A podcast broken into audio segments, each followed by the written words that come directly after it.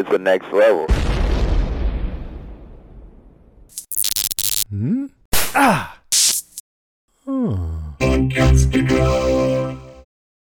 Just because I'm happy doesn't mean that this isn't real, Hurley. I was happy too, Jack. For a while, anyway.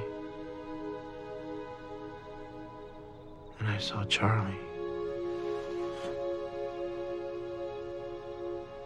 He likes to sit with me on the bench out on the front lawn. It's pretty cool, actually. Okay. So what did the two of you talk about? Well, yesterday he told me you were going to be coming by. He wanted me to give you a message. A message. Made me write it down so I wouldn't mess it up. You're not supposed to raise him, Jack. Does that make any sense? No, that doesn't make any sense. You think he means Aaron? Take your meds, Hurley. Just take them. Hey, Jack. Charlie said someone's gonna be visiting you too. Soon.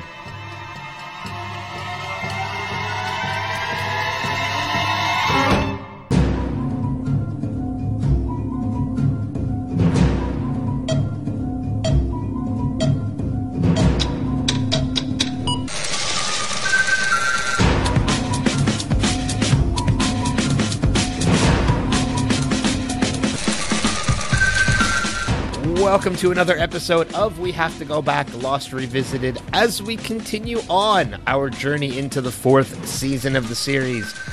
I'm Ben. I'm Kristen. This week we move forward with our discussion of season four, episode 10, Something Nice Back Home. Although it should be called This Is Why We Can't Have Anything Nice. Why is that? Because Jack starts to devolve a little bit here. Yeah, we're going to get into that for sure. He got nothing nice back home. No. It's funny too cuz I have so I came up with my theory about the smoke about there possibly being two smoke monsters last week. Yeah. I have another interesting I don't want to say theory this week, but tidbit of something interesting I picked up on that I don't know if anybody else did. So we're gonna we're gonna we're gonna hold that thought until we get to that point too. But I'm looking forward to it because it was something I noticed on my second walk on my second watch through. I'm like, wait a minute, that's interesting. Never picked up on that before. So uh, we're gonna get to that point. But uh, for those of you that are new to the podcast, or if you're not, just a reminder, this is a spoiler full podcast. We're going to talk about things that have happened as well as things that have yet to happen, as we do every week. Every week. Every week. Here we are. It is season four, episode 10. If you don't know, we have spoilers by now. I'm worried about your health. Yes. Uh, I also want to shout out some. I don't remember, like, I'm not going to get specific into names too, but lately, over the past couple weeks, there's been messages on Facebook and such of new people now still finding the podcast. Yay. So, and they're in their rewatches of Lost. Um, they're not hearing these episodes yet because they're still catching up. Um, but when they get to this episode, please know uh, we're welcoming you into this. Yes, welcome. And it's fun. You know, it's fun because this, like, the past year has made us revisit all the television in the whole world, in the whole, you know, I have gone through more series in the last year than I have in the last 10 years, I think. I mean, I've just turned and burned for the last year. And I think Lost is a really big one because it's something that you can binge really nicely. And I, and I've said this before on the podcast like I think that this show is better on a binge. Um when you space it out and you have um writer strikes and season and ending uh, times and hiatuses and stuff like that. I think that we lose steam on the story, but when you binge this show to me, it makes a ton more sense. Yeah, I agree with you completely. I think, um, you know, being able to binge it makes a more cohesive story. Maybe is the word. Maybe Yeah. um, because you're not questioning everything every week. So there's not as many questions in your mind as you're watching it straight through. I, I'm apologizing to those new listeners when they get to this point because a, a couple of them are watching the episode, listening to us, watching the next episode, listening to us. And when they get caught up and they're hearing this, uh, now you're stuck at every week. Uh, you're back to every week like Yeah. we are right now. Uh, or you're just going back and rewatching the episode once we post the new episode. So You know what? It's also fun because I know that there's some people, um, at least that I know, that just listen to the podcast and they remember the show. mhm. And then, you know, there's a couple times where somebody will be like, Ooh, I want to watch that episode again. But, you know, I, I, I like it that we have a little something for everybody. And then if you don't really like the show, but you like us, well, we go off the rails all the time. it's this train never goes right from point A to point B. But that's okay because we're not Captain Holt, meaning Uh, we're not always on time. Yeah, I got it. It took me a Blah, second. blah, blah, blah. It took me a second, but I'm with you. Like I've I've been rewatching series that I've seen before, and I'm jumping into new ones, and like I'm I'm finally. I was at that point where I was rewatching stuff I had already seen because it was a comfort, mm-hmm. and and now I'm I'm kind of trying to shake out of my comfort zone and reintroduce myself to not reintroduce, but introduce myself to series that I've always wanted to watch, and now I'm finally jumping into it. Like we talked about Deadwood last week, which is when I'm finally getting into. You've been pushing Justified on me pretty much all day today, uh, which I'm adding to the list. It's a no brainer of a show to watch. It's on my list. And I mean- I'd like to do a podcast on it. it was already that would be an interesting thing, an interesting dynamic to podcast on a show that one of us has seen and the other one hasn't. I think it would be great. and to compare notes. But that but if we were going to do that, that would mean we'd have to wait for Lost to end till we're done with Lost, and I would have to hold off on watching. No. I want you to watch Justified right now. All right, well, I'll be back in like three or four days, and then we'll continue this episode. No, I think that that sounds like a great idea. Bye. See ya. Thanks, everybody. Be Thanks back. for coming out. Yep, this was sorry. great. This Short was super episode. fun. We'll be back when I'm finished with Justified. Yay! we uh, we discussed the episode. We had one sentence about Jack. That's true. And I brought up a theory that I never even got to yet, or not theory, but interesting tad- tidbit. All right, let's jump into the episode. A tad bit, if you will. A tad An bit. interesting tad bit. New band name, I call it. Damn it. there was a new band name I came up with the other day, and I can't think of it. I can't remember. Oh, well. Let's get into the episode, shall we? Dun dun dun.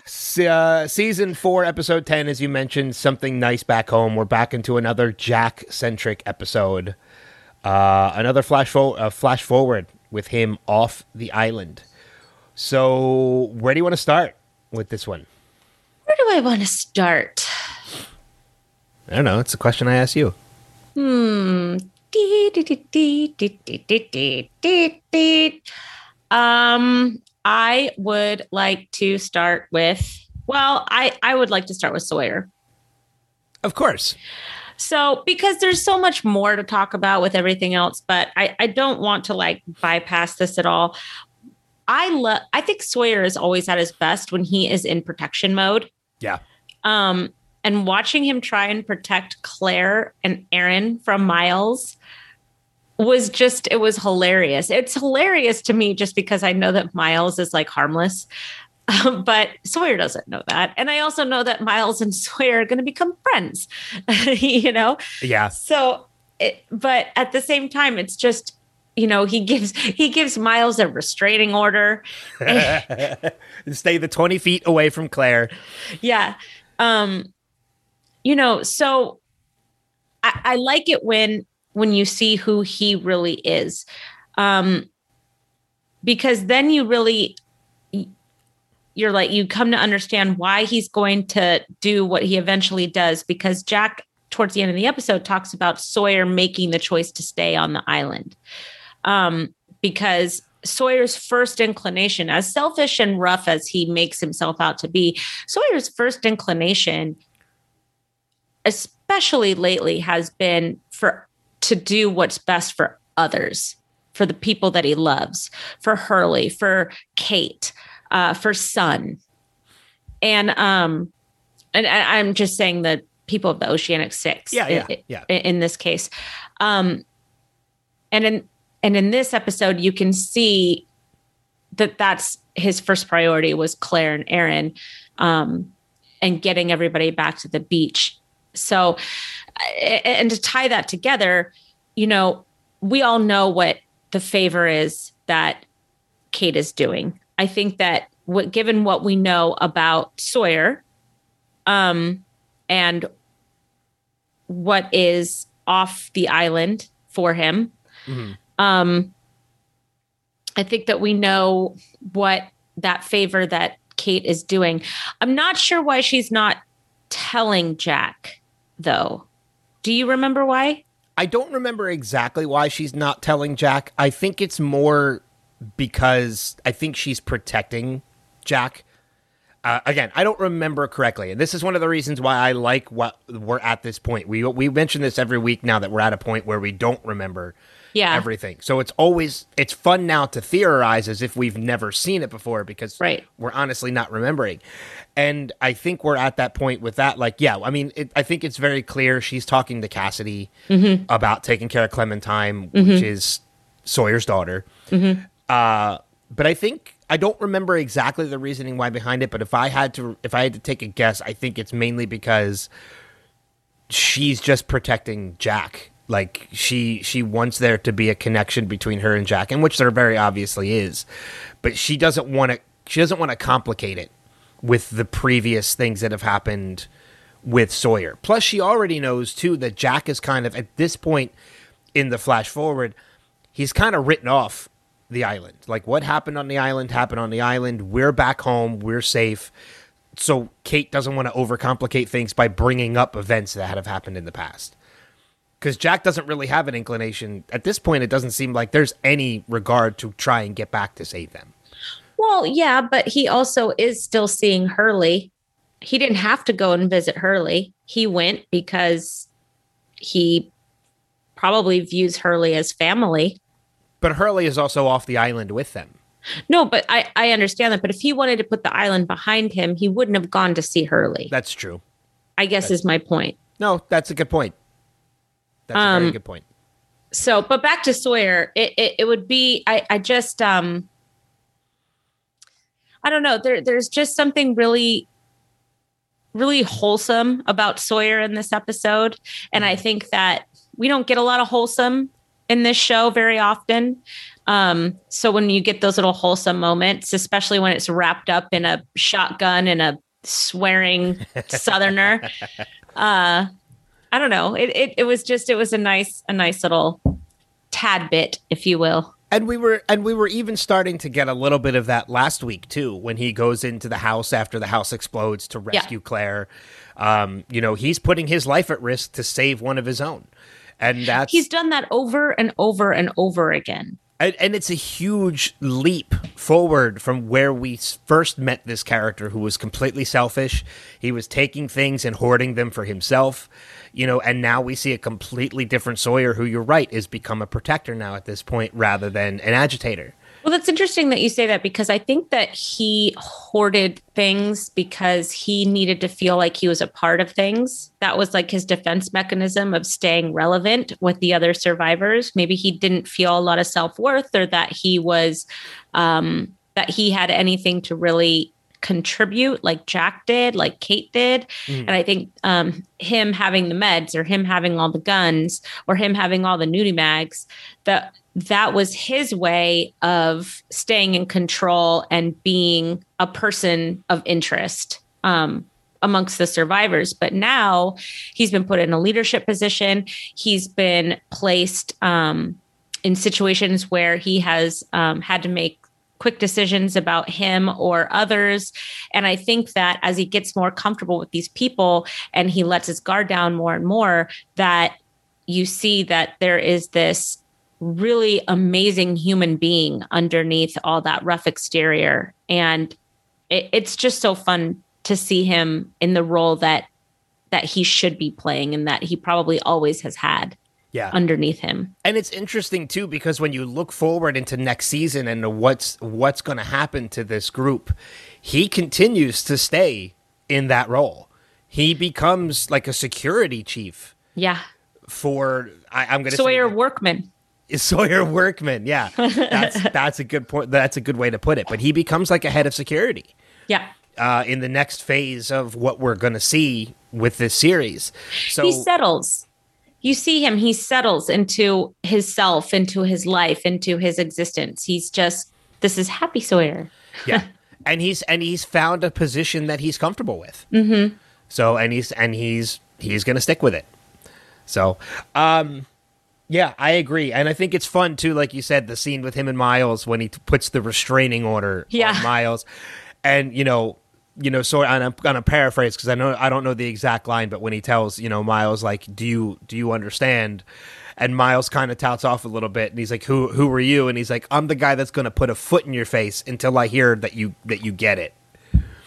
You know, it's just I I love the position of it's a position that Sawyer has found that he is good at, Yeah. and he finds strength in, and but at the same time it's protective. So it's a little bit of Yeah. both.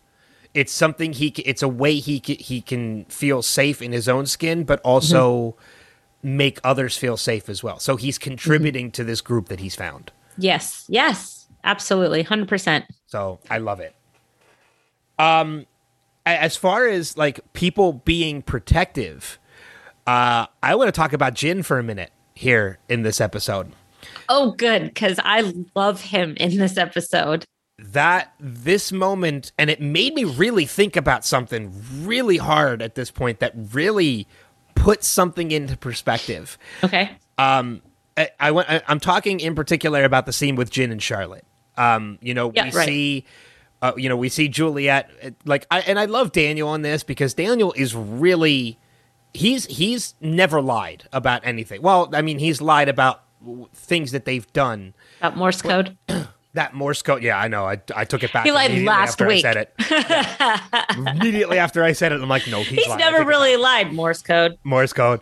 Um, but I mean, like his intentions, his intentions are honestly good. He's just following orders, and that kind of comes out this week in you know helping uh, Juliet to get all the stuff for Jack's surgery, and you know we we see Charlotte kind of smile when Jin and Sun are talking about how Daniel feels about Charlotte, which is something that's starting to come to light now in this episode.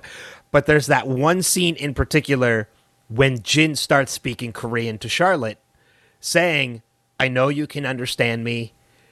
And when Charlotte pretends and Jin says, I'm going to break every finger of your friend Daniel until you say, like, you know, that's a huge intimidation role for Jin. He he, he slipped right back into that uh Mr. Pike uh Yeah. role. Like right back into it. But at the, but I mean, uh, you Mr. know, Pike, Mr. Pike. Pake, Pake. yeah, Pike.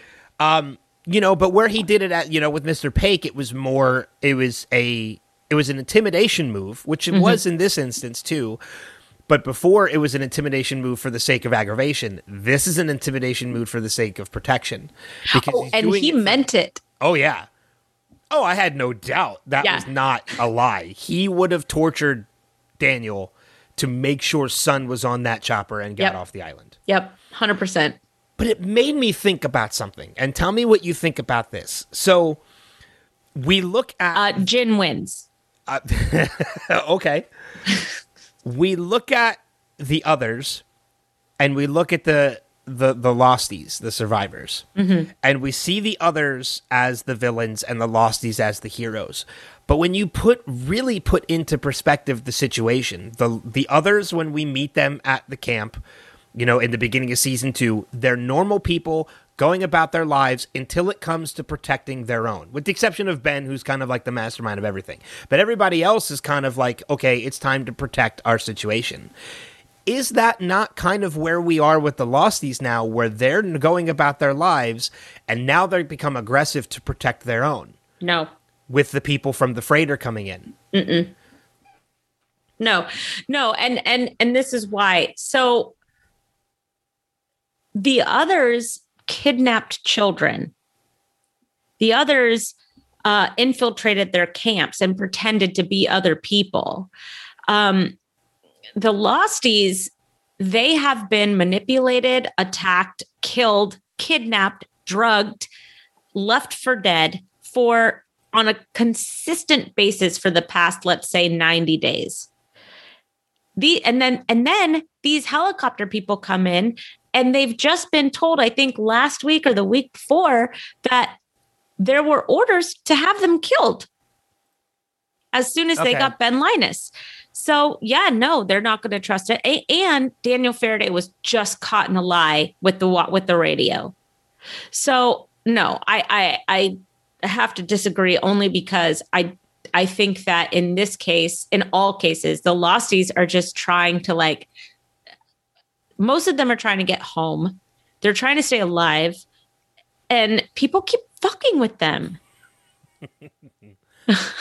Okay, I mean, it was literally just something I I kind of threw out there.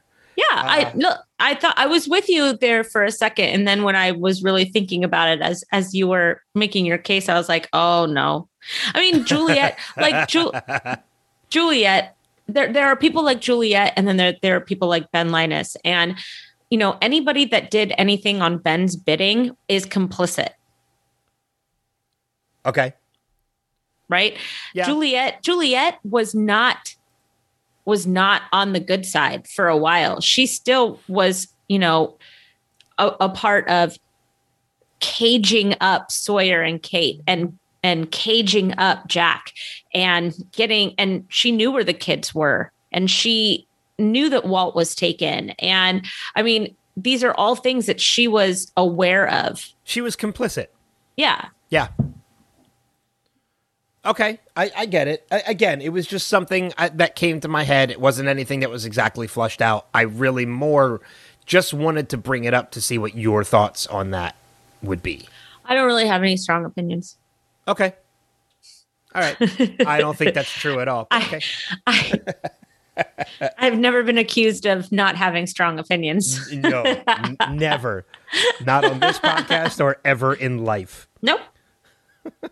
That's okay. But I will. But I mean, going back to the original point too, though, there was that with that scene with Jin and Charlotte. That was one of those scenes where I was like, "Ooh, like, do not piss off Jin." Like, Well, and she thought that she could your bullshit. manipulate him. Yeah, She, you know, it's like uh, you don't understand. Like you guys have been eyeing each other all day. Like if you don't, if you haven't realized that that he's got you figured out by now, then who's the dumb one? yeah, yeah, exactly. Like he's And- he's not about your bullshit. Like he's not gonna take it. And then I love it when Daniel's all like, "This, your attitude is why they don't trust us. Like you've got to calm down." But I like the difference in tone between people confronting Charlotte in this episode too. Like Daniel is obviously doing it at a place from compassion because he very obviously cares about Charlotte. Jin has none of that. Right. Jin doesn't know Charlotte. He doesn't like Charlotte. So it's like, I'm going to break Daniel's fingers, Yeah. you know, because he knows, like, he knows from having done this in his past before that threatening her means nothing. Right. But threatening something that she cares about or someone that she cares about, that's how you get the job done. yeah. Yeah. Because Jin could have sat there and threatened her, and then she could have just continued to pretend that she didn't understand it. Mm-hmm. You know, and then you know, and then play it off as in like he just attacked me or whatever. But no, when you threaten someone that she cares about, it makes that understanding so much clearer. Yeah. Yeah. I totally agree. So, but yeah, that was another great moment from this episode as well. Mm-hmm. Uh, where do you want to go? Uh, how about Rose calling Charlotte red? Well, I mean, I didn't really take anything about that. I found it funny, but you know, calling somebody with red hair red is just Well, I just love, I just love Rose's overall attitude. in this in this uh in this episode, you know, because Bernard is just like, you know, he has an appendix and blah blah blah, and we need to do the surgery and da da da. And why are and and so she's like, nobody nobody gets sick on this island. They only get better. Like none of none of what's happening is normal. And then I started thinking about that and I'm like, you know what she's saying is true. I mean, when you think about Ben, Ben had a tumor that was getting worse on the island. Mhm. Jack had a, had an appendix that was about to burst on the island. So what does that mean? What do you think? That has Well- to mean something. Well, I mean, it's it's complicated because you're right. Like, uh, you know, we haven't seen Rose in a while, and then the first time we see her come back, she makes that revelation that had Rose not been in this episode, as viewers, we would have just taken that as in like, oh, Jack's sick, he needs to be, he needs to have surgery, it's over and done with. But along comes Rose and immediately poses the question, well, nobody's asking why is he getting sick? Right. you know and now you start thinking like oh okay she makes a very valid point. And you know i i did think about ben having the tumor and what that means and jack. And it made it it kind of made it complicated because you can look at the island intentionally letting jack get sick because jack intends to leave. So maybe the island is making him sick as in a way of saying like no you can't leave this island. But then when you look at it that way what does that mean for ben? Because ben never had any intention of leaving. So what was keep how would keeping him uh, giving him a tumor keep him on the island when he never had any intention to leave to begin with? Maybe it's that he wasn't doing what he was supposed to do. Just like Jack isn't doing what he's supposed to do. I mean, Ben's allegiances skewed so far all the time, and he did a lot of lying and manipulating and side changing. And, um, you know, you, you, you don't really have a sense that Ben is in altogether control. And so maybe it has to do with whether or not you're doing what you're supposed to do for the island. Jack wants to leave. Ben wants to control the situation and be uh, be above Jacob. so basically so in other words the island has a path for you you're deviating from that path so Yeah. this is this is your punishment Maybe, yeah. Okay, I can see that. It's Because- a little it's a little bit more broad um, of the aspect of saying like, oh, Jack is leaving and whatever. But yeah, I mean, it makes a lot of sense. Well, and if you think about the people that have killed, uh, been killed so far, you can say that they probably they had more, no more use. The island had more, no more use for them either. So, you know, they they were just their lives were just ended. But in this case, you know, Jack still is needed. Ben is still needed, but they're needed in a certain way. Maybe Yeah. I don't know. I'm just spitballing here because I, No. I di- I didn't have an answer to this. I can see that because we've talked about that before about how like when it comes to and you don't have to say his name, I'll say it for you, Mr. Eko. Thank you. Um, you know, and um, Boone and a couple other people, like their deaths came on the island because they served their purpose. Uh, same thing with Shannon. John Locke got Boone killed. Let's just let's just say that Okay, Boone that's did not have to die. That is that is an exception to the rule. But you know, you look at you know you look at Libby, you look at Ana Lucia, you look at Shannon, um, you know, you look at Ethan. You know, from the other side, there's yeah. I mean, they served their purpose. And Roger Workman. Roger Workman. Yep. Um, you know, which is um, yeah, it, it makes a lot of sense. So then that begs the question, maybe we could talk about this next season, is um Richard Alpert. The man who never ages, the man who I guess always has a reason to keep going on the island. I mean, he's a big question mark. Richard, and you know, it's funny too, is thinking about it. I don't remember what the final thing with Richard is. Like, I honestly don't remember if he No, me neither. or not. I don't. well remember. he survives because i think think he's he's just like a being i mean i mean we were talking about dogma earlier he's probably just like you know the alan rickman he just kind of like comes in and you know either plays that, or, puppet and leaves either that, or he's a fucking demon. Um. uh, yeah, I don't remember. What the final outcome of Richard's character is. Um, it's going to be interesting when we get to that point again.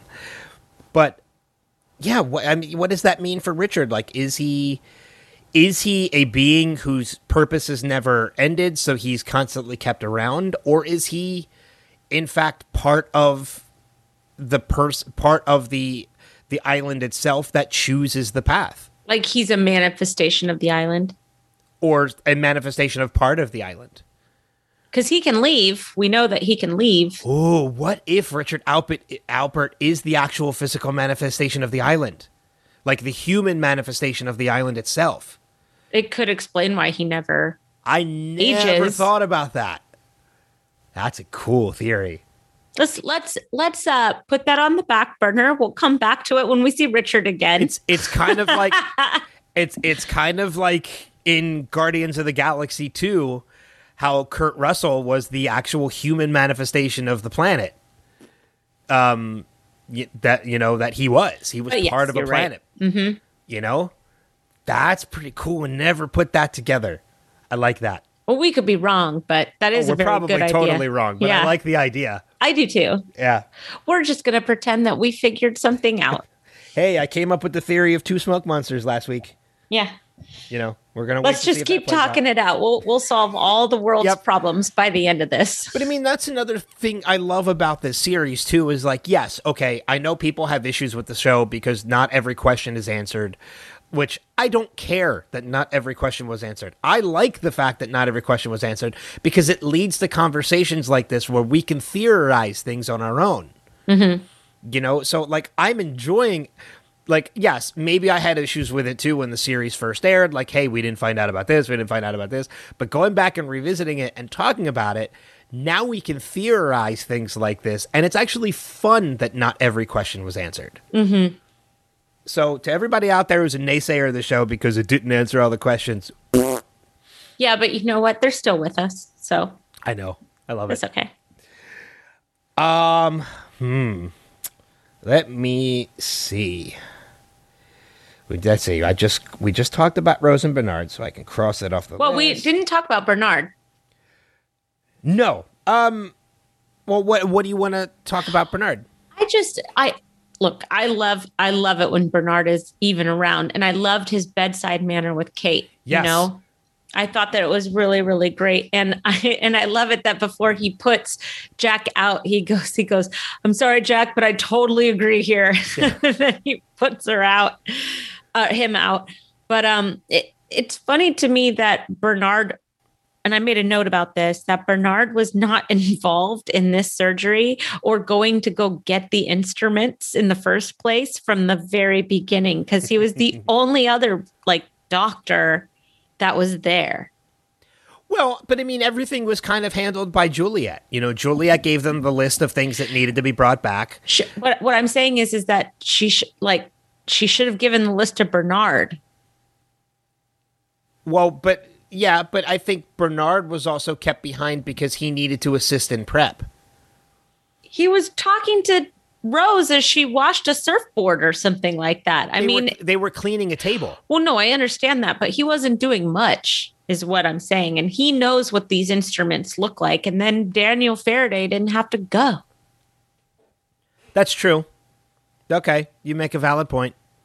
You're right. Bernard would have known exactly what to look for without needing a like Juliet. Probably actually Juliet wouldn't have even needed to give them a list. Bernard would have known exactly what he needed. Yeah, probably. And and then he could have been like, "Oh, you know what? This might be handy too, or this might be handy too, or oh, maybe she forgot about." Like he could have come back with more stuff instead Yeah. of just that list. But you know, I it I just like it when you know background characters are kind of brought to the front and used more when they should be used more. You know, if they can be used more but um, it was nice to see him at least being, you know, playing anesthesiologist. Well, and and yeah, I mean, and I don't like I don't want to call him a nurse because he wasn't exactly nurse. He was assisting with the surgery. Yeah. Uh, you know, seeing applying the lidocaine to the area, um, being in the room helping Juliet with the surgery. Uh, but you know, on top of that, talking about this surgery, I want to say right now, and I have it written down exactly like this in my notes.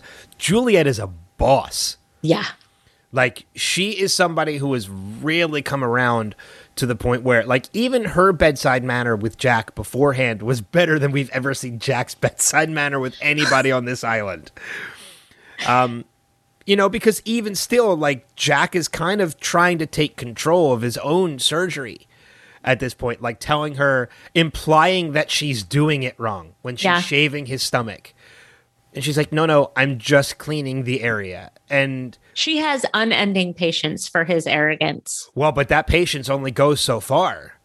Because even in this episode, like Jack is trying to keep Kate in there with the mirror, and it's to it gets to a point where she's like, "No, Kate, get out."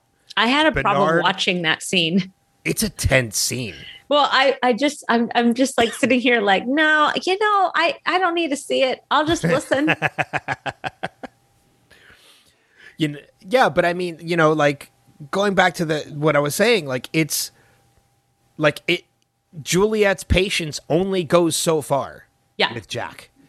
Because it got to that point where she was fed up and she's like, no, Kate, get out. Bernard, put him under. Mm-hmm.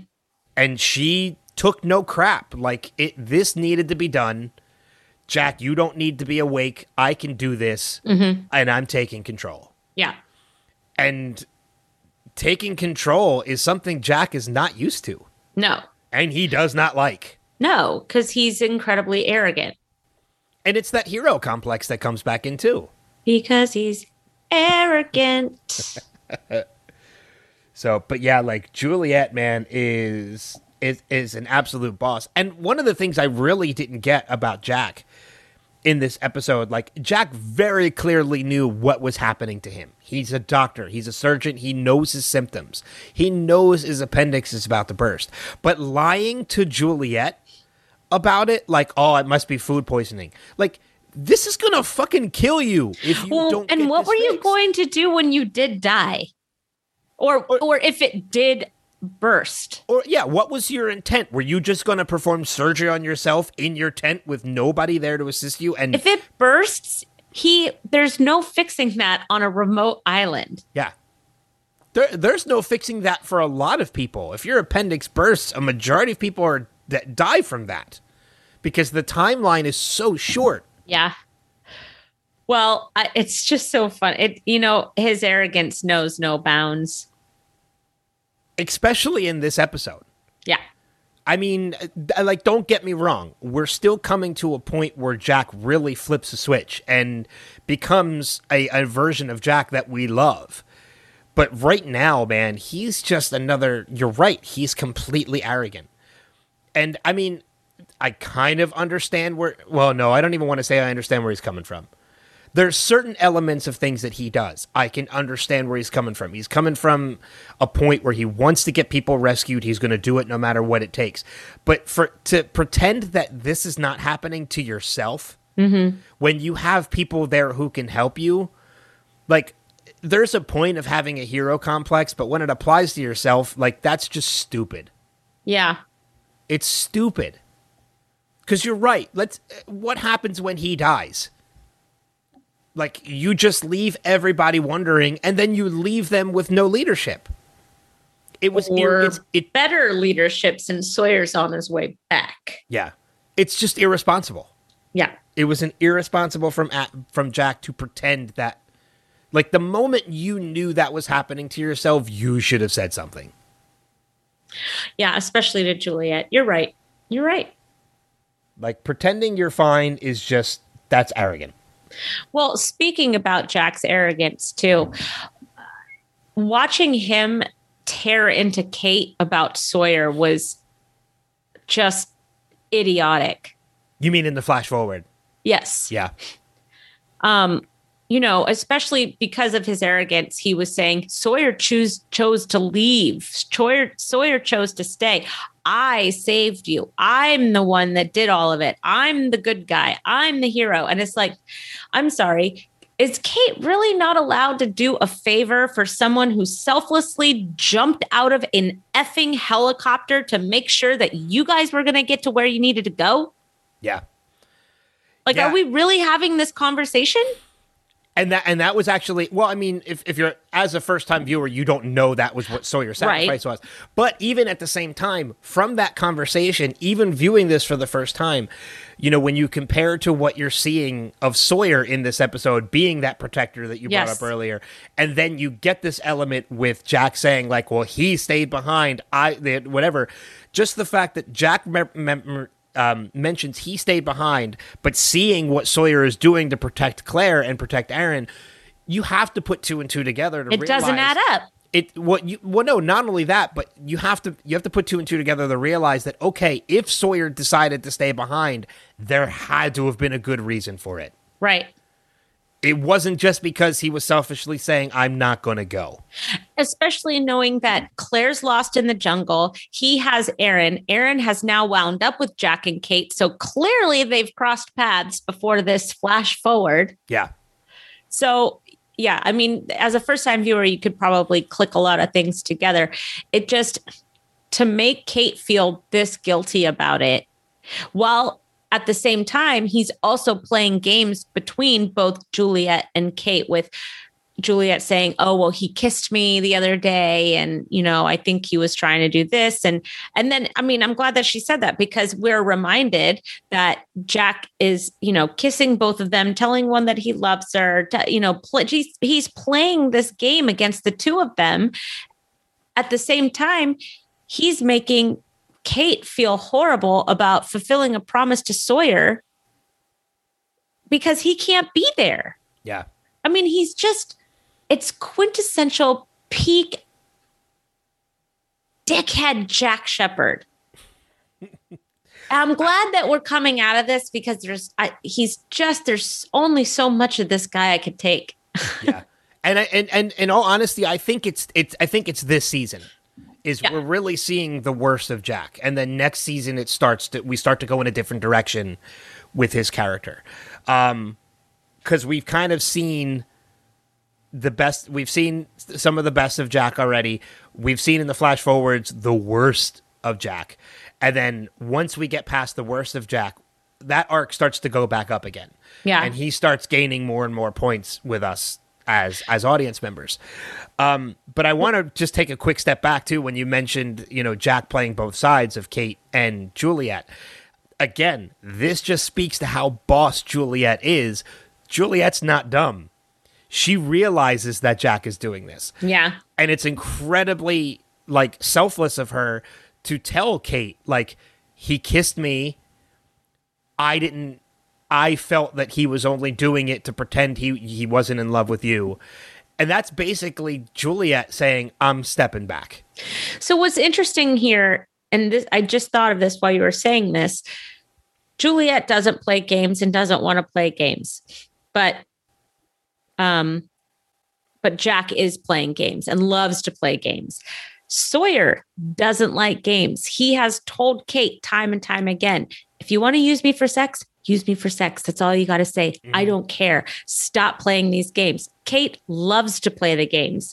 So it's interesting to me that the two people that love playing the little mind games and relationship games end up together, and the two totally normal people that don't like to play games and are very straight up with each other, they end up together. and you see out of the two couples who ends up the happiest Yes. yeah Sawyer and Juliet Well, that's because they're both awesome.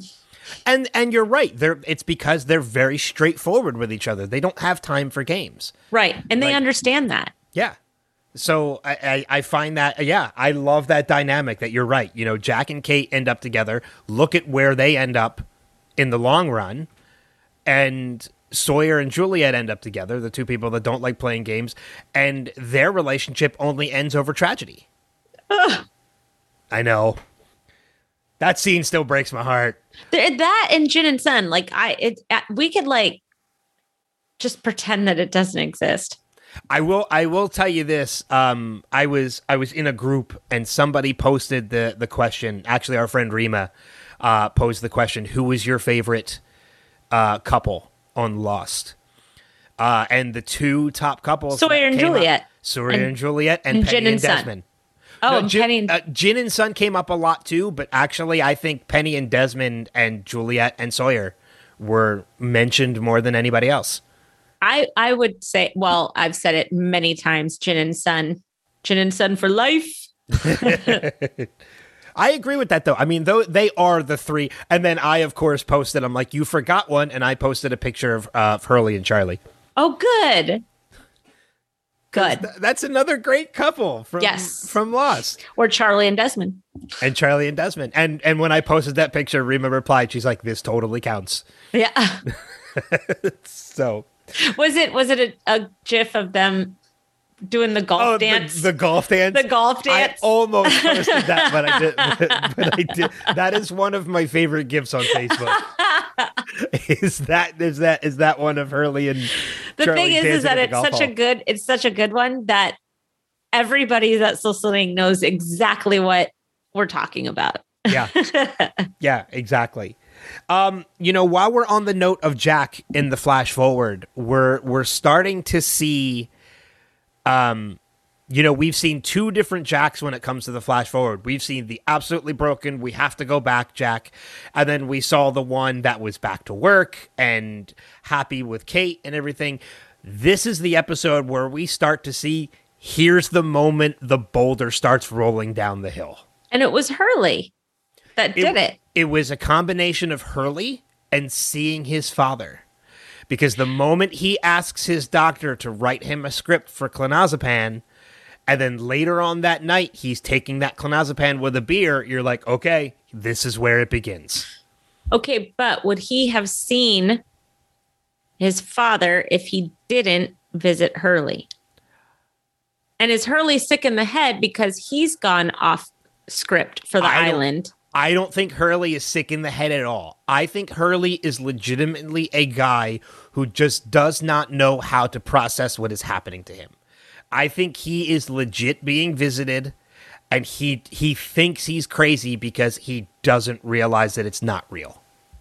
No, no, no. I understand that. I Okay. understand what you're saying. What I'm saying is, is that is it caused because he's gone off of his island path by returning home? I think I think that's exactly what this is. I think Right? this is the island trying to get them back on their path. But Kate being happy and everything working out in the trial for her, that should tell her, that should tell us all that Kate's not needed at the island anymore. Well, I also want to back up for a minute because Okay. I want to take that back. I don't think this is the island putting them back on their path.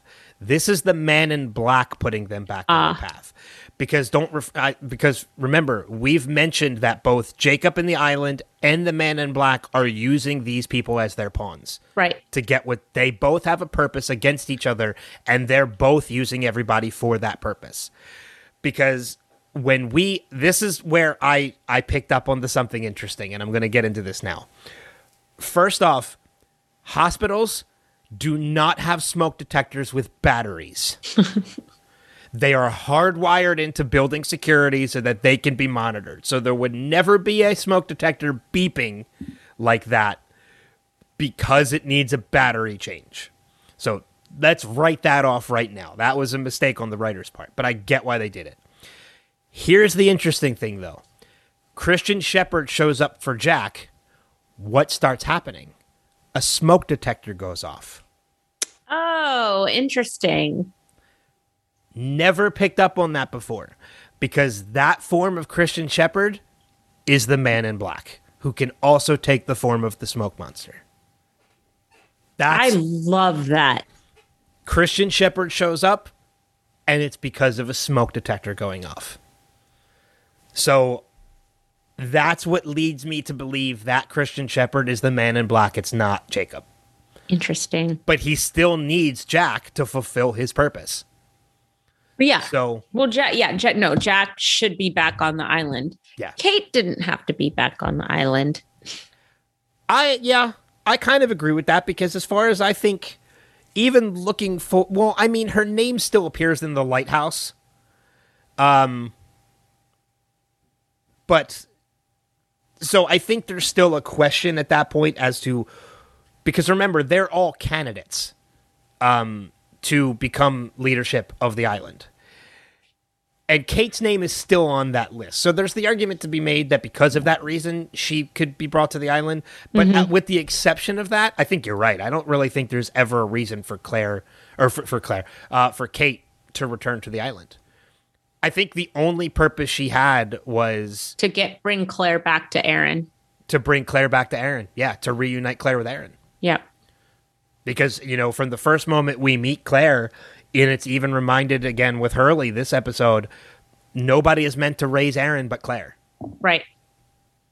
so kate's purpose you know is to bring to is reunion and i think that's exactly why she goes back i think that's even her reasoning for going back when she does is she needs she needs to find claire that's her mission when she returns to the island Yeah.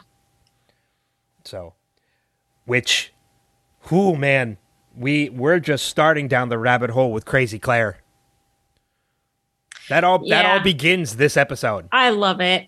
Yeah, It's sad, but it's funny because Danielle Rousseau just died. And now Claire is about to almost pick up the helm right where Danielle uh, leaves off. The only the only difference this time is is that Rousseau was on her own. Claire is pretty much with the Men in Black the whole time, Yes. who's taking the form of her father. Well, you Similar learn from your like that. mistakes. Yeah. yeah, exactly. Uh you know, which is another interesting point too. We do kind of get a little revelation this episode in that other people can see Christian Shephard. Because Miles tells Sawyer like I would have followed them. Yeah. Well, no, but he always he sees everything for what for his power. Do you think it's his power or do you think he legitimately saw him? I Because- think that he it's his clairvoyance. But I I don't know because the man in black is technically not dead. I don't think that Sawyer would have seen him. Hmm. I don't know. It's an interesting theory to ponder. I I I think Miles saw him, but maybe you're right. Maybe it was just his clairvoyance because he does figure out about Rousseau and Carl. That was so cool. It's like, who's who's Danielle and Carl? And they're like, what? Yeah, and then, Like, he's proven that he's he's creepy like that already, right? yeah. No, I mean to them. Oh no, I don't think he's revealed that about himself at all to them at all about that. Or or has he? No, I don't think it was to to them. I think it was to the the beach survivors. Okay. that he did it. So this is he never did it to Sawyer and Claire. Okay. Um I think it was more when they were looking for Naomi and such that they discovered the the beach survivors discovered that about Miles. And he's never really been completely clear about it either. Because when Sawyer asks him like how did you know or how do you know those names, he never really answers them. He just Right. goes right to uh, uncovering the bodies. So uh, they're still left with like this hint that there's something with him. But I would feel really explains it. super unsettled. Like when they're all camping and they're like, okay, good night. I'd be like, no, I'm not sleeping. I need to understand what happened today before we all go night night. I I find it very interesting though that Keamy and his men buried the bodies. Like they don't seem to me the type to do that. They seem to me that would have been the type to have just left them there. They were shallow. So my guess is that they were just trying to cover it up, not to raise suspicion. Okay. Because I mean, he dusted it off almost immediately. Oh yeah, they were very shallow graves. Right. So my guess is it's like do a quick cover up and then let's go. But that still takes an effort that I just didn't even see Keamy's men being like willing to do. Cuz that just takes time away from their mission. I was going to make the argument that maybe Alex did it, but she was taken pretty much immediately. Oh so, yeah.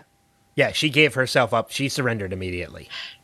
um, you know, speaking of Kimi and all of them, it's I found it kind of cool that we got to see all four of the new, uh, the new group members. For lack of a better word, the helicopter people. We got to see Frank Lapidus, Miles, uh, Charlotte, and Daniel Faraday all in this episode.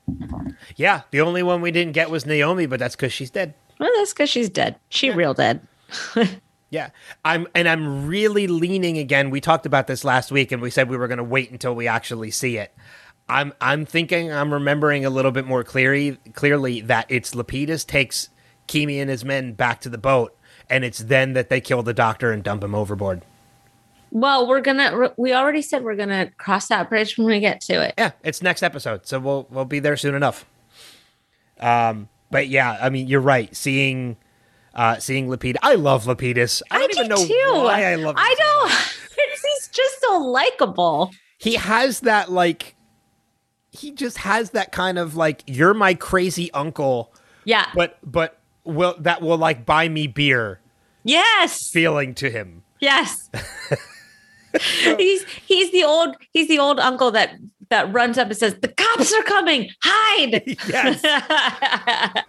Exactly. Like, yeah, he's the he's the kind of crazy uncle that like if you were over visiting his house, you discovered his weed, he'd smoke it with you. yes yes totally. You but also he's kind of all business too. Well, I mean, but even still, like he's another one that kind of like Faraday that is like he doesn't want anybody getting hurt. Like he's Right. the one that like when he knows Keamy's men are coming and he comes across Sawyer and Miles and Claire and the baby, yeah he he plays no games. He doesn't question why they're there. He's like, "No, you need to hide like right now." yeah and he had the little phone and it showed all the colors coming toward him I mean, and I mean, and even though it showed it showed desperation, like when he realized Keamy was about to find them because of Aaron's baby, he's like, "No, Mister Kid, we got to go right now. Like, Yeah. I'm not, I'm not fooling. If you want to go, I'm not wasting any time. Let's go right now." yeah Because you're right, he's all business. So, but yeah, I don't know why I love I love him so much, but i think we all do I love Lapidus so much. yeah because he's wonderful What else you got? I I got a couple more things, but I want to turn it back over to you in case you have anything else. Um, so my phone closed, which means that my notes closed. So I'm just Uh-oh. trying to get back to it real quick. I realized it was going to take a little longer, so I had to say something. And this is what we call in podcasting and radio vamping. Yes, I vamped. I did the vamping.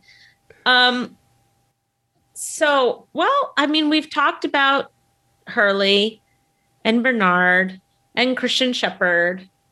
Um I do have a question. Jack says very specifically in the flash forward during that last kind of blow up scene, you're not even related to him. I'm glad you brought this up. So, where are we in the timeline here? Has he figured out that Aaron is his nephew? No, because I don't think he knows he's related to Claire yet. When does that happen then? Because they've already been there for like two years, right? Where? They've been where for two years? Back home.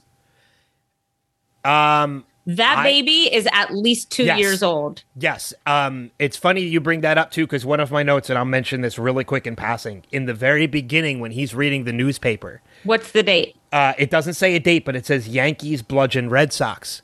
Um, and there's actually some mention in there about the score. That is an actual World Series that happened in 2007. So it's been three years. It's been about two to three years that they've been home. Perfect because that's how old that kid is. And I'm glad that we've kind of established that a little bit Yes. indirectly. Yeah. So they've they've been home. They've Aaron went from about- newborn to big boy bed. Yeah. they've been home for at least two to three years at this point. Okay. Yeah. But see, I don't remember what changed Jack's mind on seeing Aaron. And so I was wondering if that's what changed his mind that he was family. Because I can't remember. I can't either, and I'm wondering if we're gonna get that. Because that's a very specific sentence to say. Because Jack could have said, We're not even related to him. hmm But he said, You're not even related to Or him. Or even simply, if he wanted to really just hit hit Kate with that, like he did, you're right. That's a very specific phrase to say. Like you're not even related to him, implying that I am. right. it, but if he was, if he didn't want to make that implication, he could have simply said, "You're not even his mother." Yeah, right. Exactly. You're not his mom. You're not Claire. There are other ways he could have said that. It was that very carefully that. worded. Yes. Right. I agree. Yeah. That was, but that was the last thing that I had to say Okay. about the episode. Um, you know, when it comes to Jack and Claire too, I find it very interesting. The uh, again, there are literary references that this show uses all the time, and there is another one in this episode in the book that Jack is reading Aaron. It's Alice in Wonderland, Yeah. Um, which, when you think about it, uh, earlier on in the series, when Jack is chasing the Christian Shephard through the jungle, uh, and people ask where he is, Jack's or Locke says to people he's chasing the white rabbit. And then we get actual white rabbits with Ben. So there are other Alice in Wonderland references, and we even use it in the podcast when I wrap up the podcast with "Down the Rabbit." Down Hole. the rabbit hole.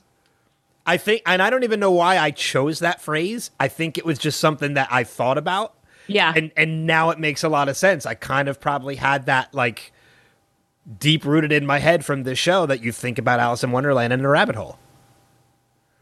So That's I- interesting. so yeah, so I just love the the reference to Alice in Wonderland in this episode. Um, Well, I'll do you one better because I just I just read a weird piece of uh trivia just Okay. now. And this is kind of crazy, but it says Jack and Kate and Jack are caring for Aaron together for this very brief period. Richard Malkin once convinced Claire to give up her child for adoption to a couple in Los Angeles who he said were good people. okay, do you wait a minute? Just let that marinate for a Okay, sec. so if I So are you thinking that was originally supposed to be Jack and Kate?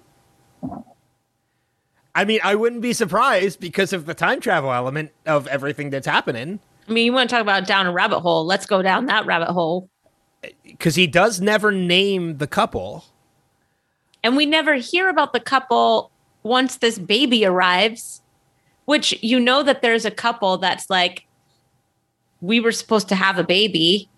So, so do you think Malkin, when he said that, was originally referring to Kate and Jack? I mean, the whole thing is weird, man. I know. This goes right along with my two smoke monsters theory. I. I love it. I really do.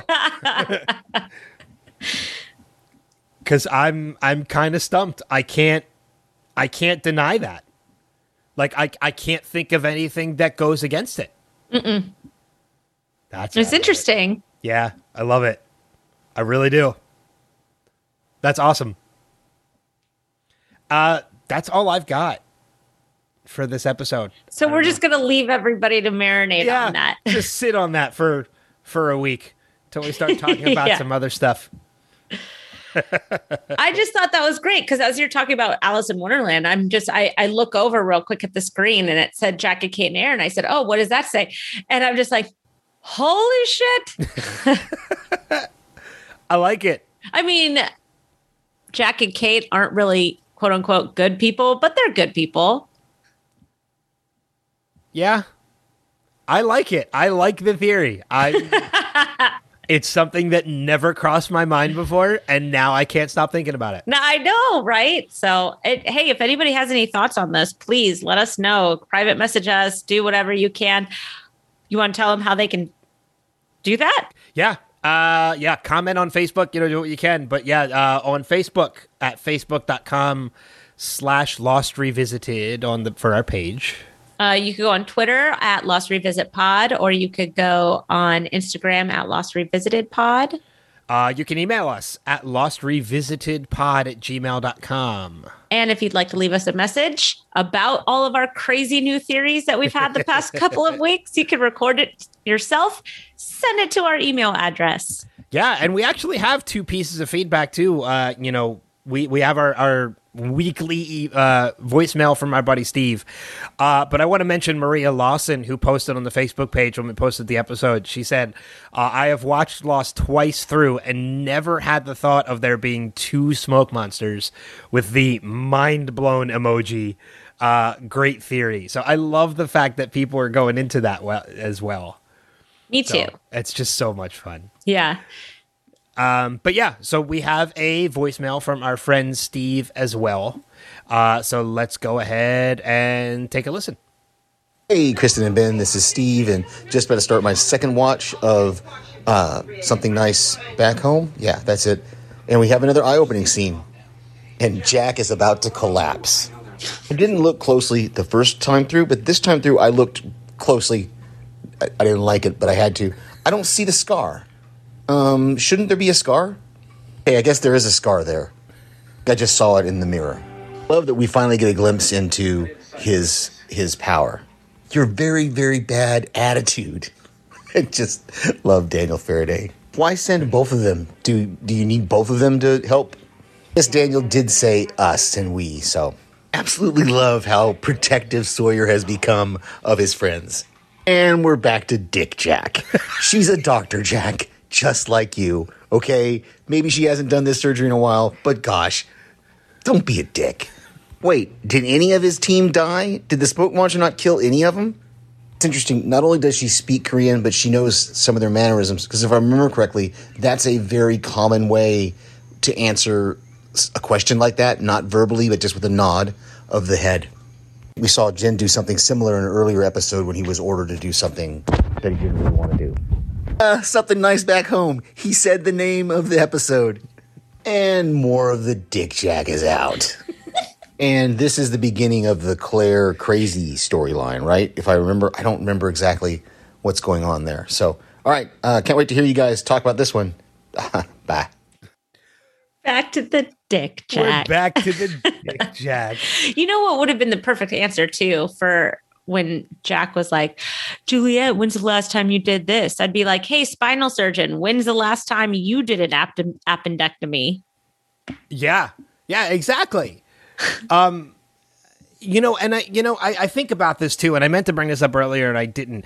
We're seeing two completely different Juliets when it comes to surgery. Like she was the assistant to Jack in the last time, and she was kind of timid. Uh, not she kind of felt out of her comfort zone. And this time around, she's completely confident. I know what I'm doing. I'm getting this done. I'm doing it my way. Well, Bernard agreed. So that's that's all that matters. Yeah, exactly. yeah, and I forgot to bring up the whole Bernard is the one that actually mentions the title of the episode. uh, in the something nice when he tells Jack like think of something nice back home, you know, trying to get him to to calm down before the surgery. I So- I I love Bernard. I love Steve's voicemails too. He's I, I, I like that they're they're kind of like his his commentary to the episode because you can tell he's watching the episode as he's leaving the notes. Yeah, yeah. Um, you know and it just it just becomes fun to listen to and he's getting better at like little quirks and little quips throughout uh the episodes like and we're back to dick jack Yeah. Well, I think we can all agree that this is not the best Jack version of Jack. Jack, we're not seeing Jack on his best day here. we were we were being kind when we said arrogant yeah. steve's just he's a dick Steve gets to say that stuff. yeah We have to think of five and six dollar words instead. yeah exactly. Um but yeah thanks steve for for the feedback as always. Again we we listed off ways to do it. We encourage you to leave us feedback for anything that we say whether if you think we're crazy in our theories if you agree with our theories if you have theories of your own like the episode love the episode let us know. Leave us some feedback. And uh we like reading them and playing them on the episode. Yep. so, uh, that leads us to our recommendations for the week. Uh, I'll turn it over to you. What do you got for the Peaky listeners? Blinders, man. Watch it. Peaky Blinders.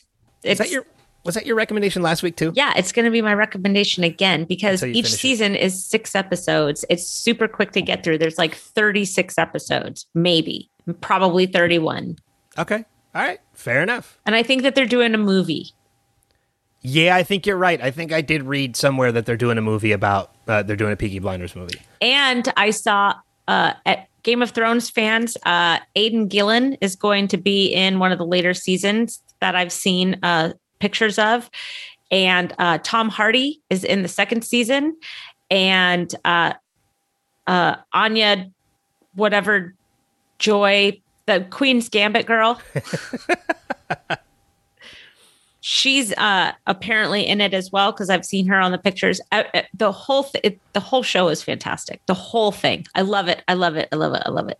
Okay. Also, if I have a recommendation for somebody not to do something, I'm on a big book reading binge right now. And I can tell you right now, do not bother with the book Where the Crawdads Sing. Don't bother with it. I've never even heard of it.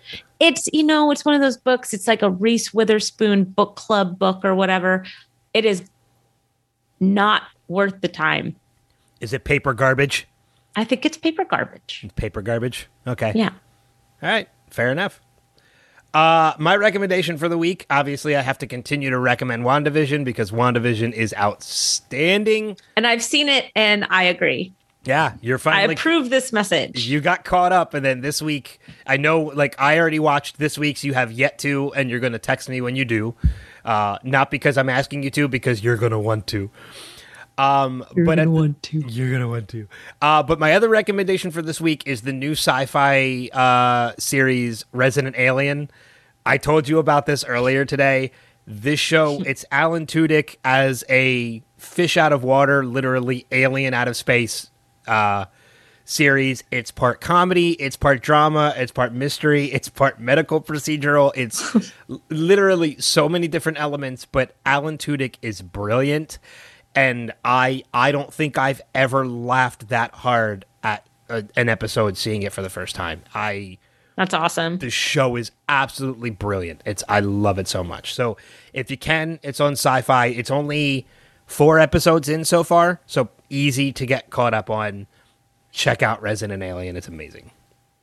So, uh, next week, next episode of the podcast, uh, season ten, episode eleven, Cabin Fever, which is a Locke centric episode uh, and also Crazy Claire episode. There's going to be we're going to get more Claire in this episode as well. Well, all right. Uh, so it's going to be interesting, and it is the penultimate before the three part finale of season four. Three part finale. That's what it is. It's No, I know. I just Oh. it's just funny. and I think we're I I think I think we're going to cover it part one as one episode, and then parts two and three Okay. as the second, because that's how it aired. Okay. So I think it just makes a lot of sense to cover it that way. So I mean, with that being said, there's three more episodes before we wrap up season uh, season four, our coverage of season four. Uh any final notes before we we take it out? Nope. N- I'm nothing? good.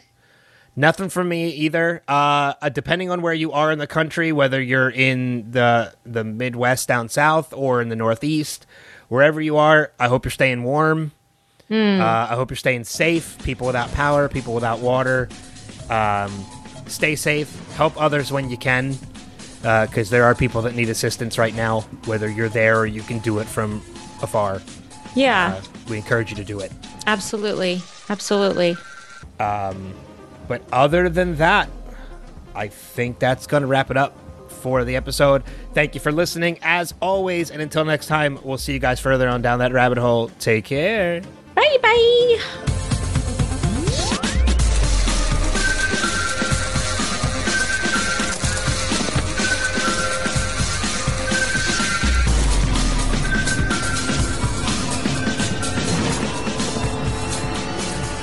Go back, Kate. We have to go back!